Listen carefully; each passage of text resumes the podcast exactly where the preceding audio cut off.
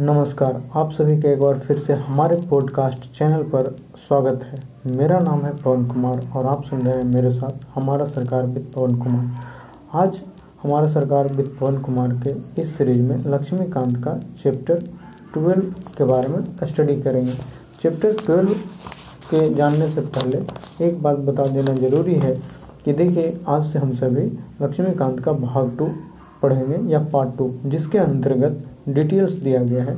सरकार की प्रणाली या यूँ कहें सिस्टम ऑफ़ गवर्नमेंट के बारे में, जिसके अंतर्गत सरकार की प्रणाली का पाँच चैप्टर दिया गया है, जिसमें हम लोग पढ़ेंगे पहले चैप्टर में संसदीय व्यवस्था या पार्लियामेंट्री सिस्टम दूसरा संघीय व्यवस्था या फेडरल सिस्टम तीसरा है केंद्र राज्य संबंध सेंटर और स्टेट रिलेशंस पाँच, पंद्रहवा या पाँचवा जो है आपका इंटर स्टेट्स रिलेशन से आपका है ना? सोलह इसका है आपातकालीन उपबंध आपातकालीन उपबंध इमरजेंसी और प्रोविज़न से तो चलिए स्टार्ट करते हैं हम लोग chapter number twelve chapter number twelve है संसदीय व्यवस्था या पार्लियामेंट्री सिस्टम आइए सुनते हैं। भारत का संविधान, केंद्र और राज्य दोनों में सरकार के संसदीय स्वरूप की व्यवस्था करता है। अनुच्छेद चौहत्तर और अनुच्छेद पचहत्तर। केंद्र में संसदीय व्यवस्था का उपबंध करते हैं और अनुच्छेद एक और अनुच्छेद एक राज्यों में आधुनिक लोकतांत्रिक सरकारें, सरकार के कार्यपालिका और विधायिका अंगों के मध्य संबंधों की प्रकृति के आधार पर संसदीय और राष्ट्रपति के में वर्गीकृत होती है। सरकार की संसदीय व्यवस्था वह व्यवस्था है जिसमें कार्यपालिका अपनी नीतियों एवं कार्यों के लिए विधायिका के प्रति उत्तरदायी होती है। जबकि दूसरी ओर सरकार की राष्ट्रपति शासन व्यवस्था में कार्यपालिका अपनी नीतियों एवं कार्यों के लिए विधायिका के प्रति उत्तरदायी नहीं होती है और यह संवैधानिक रूप से अपने कार्यकाल के मामले में विधायिका से स्वतंत्र होती है। संसदीय सरकार को कैबिनेट सरकार या उत्तरदायी सरकार या सरकार का बेस्ट मिनिस्टर स्वरूप भी कहा जाता है तथा यह ब्रिटेन, जापान, कनाडा, भारत आदि में प्रचलित है। दूसरी ओर राष्ट्रपति सरकार को गैर उत्तरदायी या गैर संसदीय या निश्चित कार्यकारी व्यवस्था भी कहा जाता है। और यह अमेरिका, ब्राज़ील, रूस, श्रीलंका आदि देशों में प्रचलित है। आइवर जेनिंग्स ने संसदीय व्यवस्था को कैबिनेट व्यवस्था कहा है, क्योंकि इसमें शक्ति का केंद्र बिंदु कैबिनेट संसदीय सरकार को उत्तरदायी सरकार के रूप में भी जाना जाता है, क्योंकि इसमें कैबिनेट या यूँ कहें वास्तविक कार्यकारिणी संसद के प्रति उत्तरदायी होती है और इनका कार्यकाल तब तक चलता है जब तक उन्हें संसद का विश्वास प्राप्त है। संसदीय व्यवस्था का प्रादुर्भाव करने वाली ब्रिटिश संसद के उद्भव के उपरांत इसे सरकार का वेस्ट मिनिस्टर मॉडल भी कहा जाने लगा है। विगत में ब्रिटिश संविधान एवं राजनीतिक विशेषज्ञों ने प्रधानमंत्री को कैबिनेट से संबंध के संदर्भ में समानता के बीच प्रथम प्रिमस इंटर पेरेस कहा है। हाल ही में प्रधानमंत्री की शक्तियाँ और स्थिति कैबिनेट में बढ़ी है। वह ब्रिटिश राजनीतिक प्रशासनिक व्यवस्था में प्रभावशाली भूमिका अदा करने लगा। इसलिए बात के राजनीतिक विश्लेषक जैसे क्रॉसमैन, मैकिनटोन्स एवं अन्य विद्वान ब्रिटिश सरकार की व्यवस्था को प्रधान शासित सरकार कहने लगे। यही स्थिति भारत के संदर्भ में भी लागू होती है। आइए जानते हैं संसदीय सरकार की विशेषताएँ। भारत में संसदीय सरकार की विशेषताएँ निम्नलिखित हैं। पहली व्यवस्था है नामिक एवं वास्तविक कार्यपालिका। आइए इसको विस्तार से जानते हैं। राष्ट्रपति नामिक कार्यपालिका या विदित कार्यकारी है, जबकि प्रधानमंत्री वास्तविक या वास्तविक कार्यकारी है। इस तरह राष्ट्रपति राज्य का मुखिया नामिक होता है, जबकि प्रधानमंत्री सरकार का मुखिया होता है। अनुच्छेद चौहत्तर प्रधानमंत्री के नेतृत्व में मंत्रिपरिषद की व्यवस्था करता है, जो राष्ट्रपति को कार्य संपन्न कराने में परामर्श देती है। उसके परामर्श को मानने के लिए राष्ट्रपति बाध्य होगा। बयालीसवें और चौवालीसवें संशोधन, संविधान संशोधन अधिनियम उन्नीस सौ छिहत्तर व उन्नीस सौ अठहत्तर ने राष्ट्रपति के लिए मंत्रिपरिषद की सलाह को मानना अनिवार्य बना दिया। अब यहाँ पर सम, हमारे दूसरी विशेषता है, बहुमत प्राप्त दल का शासन। देखिए, इसको विस्तार विस्तार से जानते हैं। जिस राजनीतिक दल को लोकसभा में बहुमत में सीटें प्राप्त होती है, वह सरकार बनाती है। उस दल के नेता को राष्ट्रपति द्वारा प्रधानमंत्री नियुक्त किया जाता है। अन्य मंत्रियों की नियुक्ति भी राष्ट्रपति प्रधानमंत्री के परामर्श पर ही करता है। जब किसी एक दल को बहुमत प्राप्त नहीं होता है तो दलों के गठबंधन को राष्ट्रपति द्वारा सरकार बनाने के लिए आमंत्रित किया जाता है। तीसरी विशेषता है सामूहिक उत्तरदायित्व। इसके अंतर्गत यह संसदीय सरकार का विशिष्ट सिद्धांत है। मंत्रियों का संसद के प्रति सामूहिक उत्तरदायित्व होता है और विशेषकर लोकसभा के प्रति गठबंधन अनुच्छेद पचहत्तर। वे एक टीम की तरह काम करते हैं और साथ साथ रहते हैं। सामूहिक उत्तरदायित्व का सिद्धांत इस रूप में प्रभावी होता है कि लोकसभा प्रधानमंत्री के नेतृत्व वाली मंत्रिपरिषद को अविश्वास प्रस्ताव चौथी विशेषता है राजनीतिक एक रूपता सामान्यतः मंत्रिपरिषद के सदस्य एक ही राजनीतिक दल से संबंधित होते हैं और इस तरह उनकी समान राजनीतिक विचारधारा होती है। गठबंधन सरकार के मामले में मंत्री सर्वसम्मति के प्रति बाध्य होते हैं। पांचवी विशेषता है दोहरी सदस्यता। मंत्री, विधायिका एवं कार्यपालिका दोनों के सदस्य होते हैं। इसका तात्पर्य है कि कोई भी व्यक्ति बिना संसद का सदस्य बने मंत्री नहीं बन सकता है। संविधान व्यवस्था करता है कि यदि कोई व्यक्ति को संसद का सदस्य नहीं है और मंत्री बनता है तो उसे छह माह के अंदर संसद का सदस्य बना, बनाया जाना होगा। चाहे वह लोकसभा का सदस्य हो, चाहे वह राज्यसभा का सदस्य हो। मतलब किसी न किसी रूप में छः महीना के अंदर संसद का सदस्य बनना अनिवार्य है। छठी विशेषता है, प्रधानमंत्री का नेतृत्व। यहाँ पर सरकार की व्यवस्था में प्रधानमंत्री नेतृत्व नेतृत्वकर्ता की भूमिका निभाता है। वह मंत्रिपरिषद का, संसद का और सत्तारूढ़ दल का नेता होता है। इन क्षमताओं में वह सरकार के संचालन में एक महत्वपूर्ण एवं अहम भूमिका का निर्वहन करता है। सातवीं विशेषता है, निचले सदन का विघटन। संसद के निचले सदन लोकसभा को प्रधानमंत्री की सिफारिश के बाद राष्ट्रपति द्वारा विघटन किया जा सकता है। दूसरे शब्दों में, प्रधानमंत्री मंत्रिपरिषद का कार्यकाल पूर्ण होने से पूर्व नए चुनाव के लिए राष्ट्रपति से लोकसभा विघटन की सिफारिश कर सकता है। इसका तात्पर्य है कि कार्यकारिणी को संसदीय व्यवस्था में कार्यपालिका को विघटन करने का अधिकार है। आठवीं विशेषता है गोपनीयता। मंत्री गोपनीयता के सिद्धांत पर काम करते हैं और अपनी कार्यवाहियों कार्यवाहियों, नीतियों और निर्णयों की सूचना नहीं दे सकते।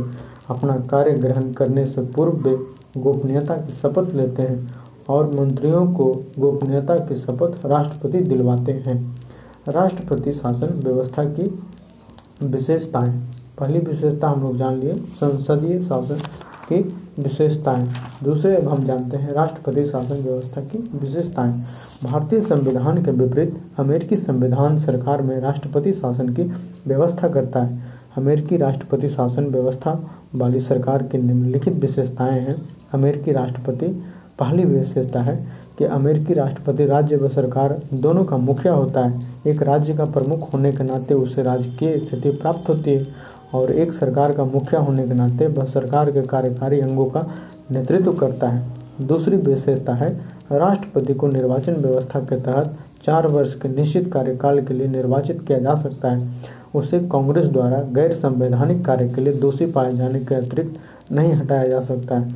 तीसरी विशेषता है, राष्ट्रपति कैबिनेट या छोटी इकाई किचन कैबिनेट की सहायता से शासन चलाता है।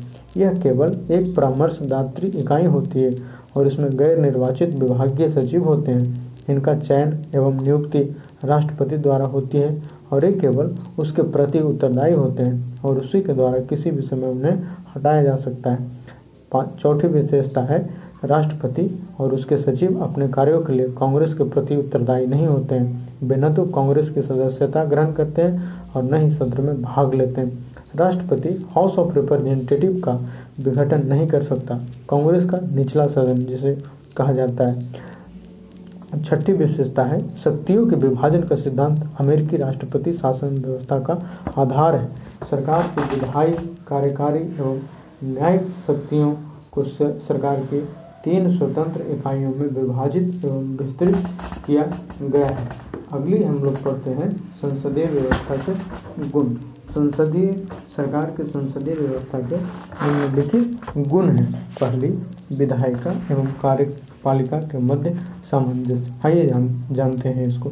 संसदीय व्यवस्था का सबसे बड़ा लाभ यह है कि सरकार के विधायी एवं कार्यकारी अंगों के बीच सहयोग एवं सहकारी संबंधों को सुनिश्चित करता है।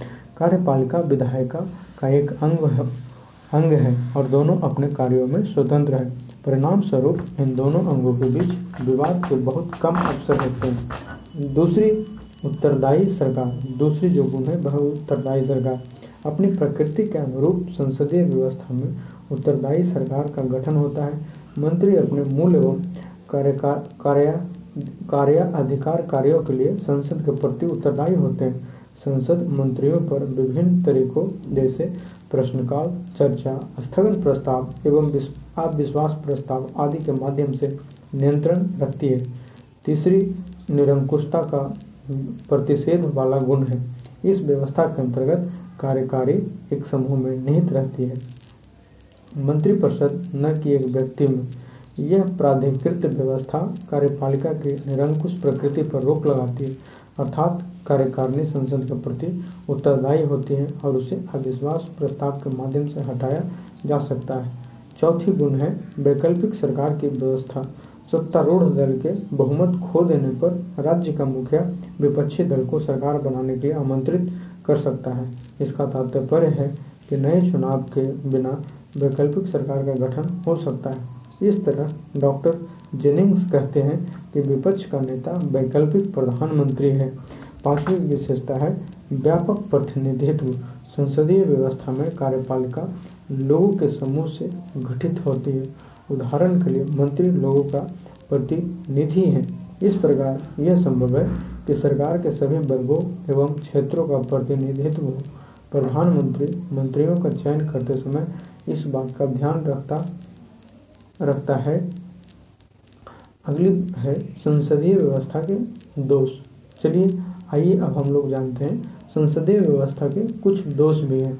पहली दोष है अस्थिर सरकार। संसदीय व्यवस्था अस्थाई सरकार की व्यवस्था नहीं करती, नहीं कर सकती। क्यों?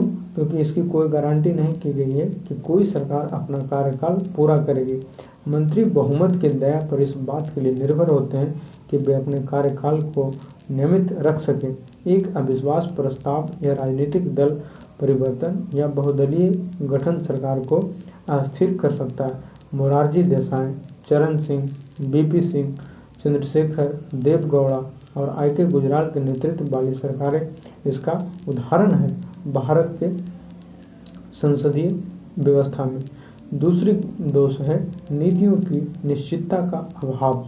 संसदीय व्यवस्था में दीर्घकालिक नीतियाँ लागू नहीं हो पाती। क्योंकि सरकार के कार्यकाल के अनिश्चितता बनी रहती है।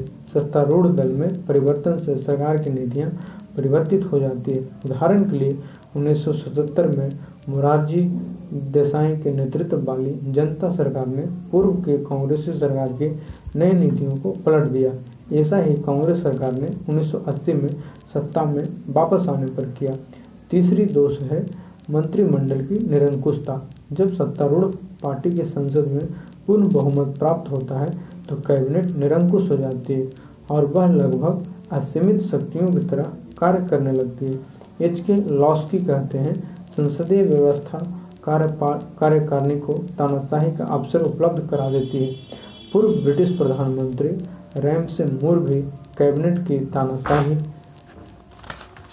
कैबिनेट की ताना जो उनके द्वारा लिखी गई पुस्तक house Britain house Britain is govern में लिखा, बताया गया है, जिसमें वो बताते हैं कि संसदीय व्यवस्था कार्यपाल, कार्यकारिणी को तानाशाही का अवसर उपलब्ध करवा देती है। पूर्व ब्रिटिश प्रधानमंत्री रैम, रैमसे मूर भी कैबिनेट की तानाशाही के बारे में ज़िक्र किया है है ना? वो अपने किताब house is government how Britain is govern यहाँ पर बात करते हैं, इंदिरा गांधी एवं राजीव गांधी राजीव गांधी के प्रधानमंत्री काल का जो है, गवाह रहा है। चौथी दोष जो है, वो हमारा संसदीय व्यवस्था का है, शक्ति पृथककरण के विरुद्ध। संसदीय व्यवस्था में विधायिका एवं कार्यपालिका एक साथ और अविभाज्य होते हैं। कैबिनेट, विधायिका एवं कार्यपालिका दोनों की नेता होती है। जैसा कि बेघौर उल्लेख करते हैं, कैबिनेट कार्यपालिका एवं विधायिका को जोड़ने में हाइफन जैसी भूमिका निभाती है, जो दोनों को जोड़ने के लिए बाध्य है। इस तरह सरकार की पूर्ण व्यवस्था शक्तियों को विभाजित करने वाली, शक्तियों को विभाजित करने वाली सिद्धांतों के खिलाफ जाती है। वास्तव में यह शक्तियों का मेल है। पांचवी जो है, दोष है हमारे संसदीय व्यवस्था का वह है अकुशल व्यक्तियों द्वारा सरकार का संचालन। संसदीय व्यवस्था प्रशासनिक कुशलता से परिचालित नहीं होती, क्योंकि मंत्री अपने क्षेत्र में निपुण नहीं होते। मंत्रियों के चयन में प्रधानमंत्री के पास सीमित विकल्प होते हैं। उसकी पसंद संसद सदस्यों तक प्रतिबिंबित, प्रतिबंधित रहती है और बाह्य प्रतिभा तक विस्तारित नहीं होती। इसके अतिरिक्त मंत्री अधिकांश समय अपने संसदीय कार्यों कैबिनेट के बैठकों एवं दलीय विधि गतिविधियों में व्यस्त रहते हैं। अब हम संसदीय और राष्ट्रपति शासन व्यवस्था की तुलना उनकी विशेषताओं, गुण, दोषों के आधार पर आधार पर करेंगे। संसदीय व्यवस्था की स्वीकारता के कारण है। देखिए, संविधान सभा में अमेरिकी राष्ट्रपति द्वारा के, द्वारा संविधान सभा में अमेरिकी राष्ट्रपति व्यवस्था के पक्ष में एक मत उभरा। लेकिन उसके जनकों ने ब्रिटिश संसदीय व्यवस्था को निम्नलिखित कारणों से प्रमुखता दी। पहला जो है, व्यवस्था से निकटता। संविधान निर्माताओं ने ब्रिटिश संसदीय व्यवस्था को इसलिए भी अपनाया कि यह भारत में ब्रिटिश शासन से ही यहाँ अस्तित्व में थी। के एम मुंशी ने तर्क दिया कि इस देश में पिछले 30 या 40 वर्षों से सरकारी काम में कुछ उत्तरदायित्वों को शुरू कराया गया है। इससे हमारी संवैधानिक परंपरा संसदीय बनी है। इस अनुभव के बाद हमें पीछे क्यों जाना चाहिए और क्यों महान अनुभव को खरीदे? उत्तरदायित्व को अधिक वरीयता। यहाँ पे दूसरी जो है, स्वीकारता के कारण है उत्तरदायित्व को वरीयता। देखिए, डॉक्टर बी आर अंबेडकर ने संविधान सभा में इस ओर इशारा किया कि एक लोकतांत्रिक कार्यकारिणी की दो शर्तों से अवश्य संतुष्ट करना चाहिए। स्थायित्व एवं उत्तरदायित्व। दुर्भाग्य से अब तक यह संभव नहीं हो सका कि ऐसी व्यवस्था को खोजा जाए, जिसमें दोनों समान स्तरों को सुनिश्चित ज़्यादा स्थायित्व देती है, लेकिन कम उत्तरदायित्व है। दूसरी तरफ़, ब्रिटिश व्यवस्था ज़्यादा उत्तरदायित्व होती है, लेकिन कम स्थायित्व प्रारूप संविधान ने कार्यपालिका की संसदीय व्यवस्था की सिफारिश करते हुए स्थायित्व की तुलना में उत्तरदायित्व की अधिक वरीयता दी है। तीसरी स्वीकारता का कारण है विधायिका एवं कार्यपालिका के टकराव को रोकने की आवश्यकता। संविधान निर्माता चाहते थे कि विधायिका एवं कार्यपालिका के बीच टकराव को नकारा जाए, जो कि अमेरिका के राष्ट्रपति प्रणाली में पाया जाता। है उन्होंने सोचा कि प्रारंभीय प्रारंभिक लोकतांत्रिक सरकार के इन दो घटकों के बीच संघर्ष और अस्थायी खतरे को बहन बहन नहीं किया जा सकता। वे चाहते थे कि कैसी सरकार बने जो देश के चहुमुखी विकास के लिए अनुकूल हो।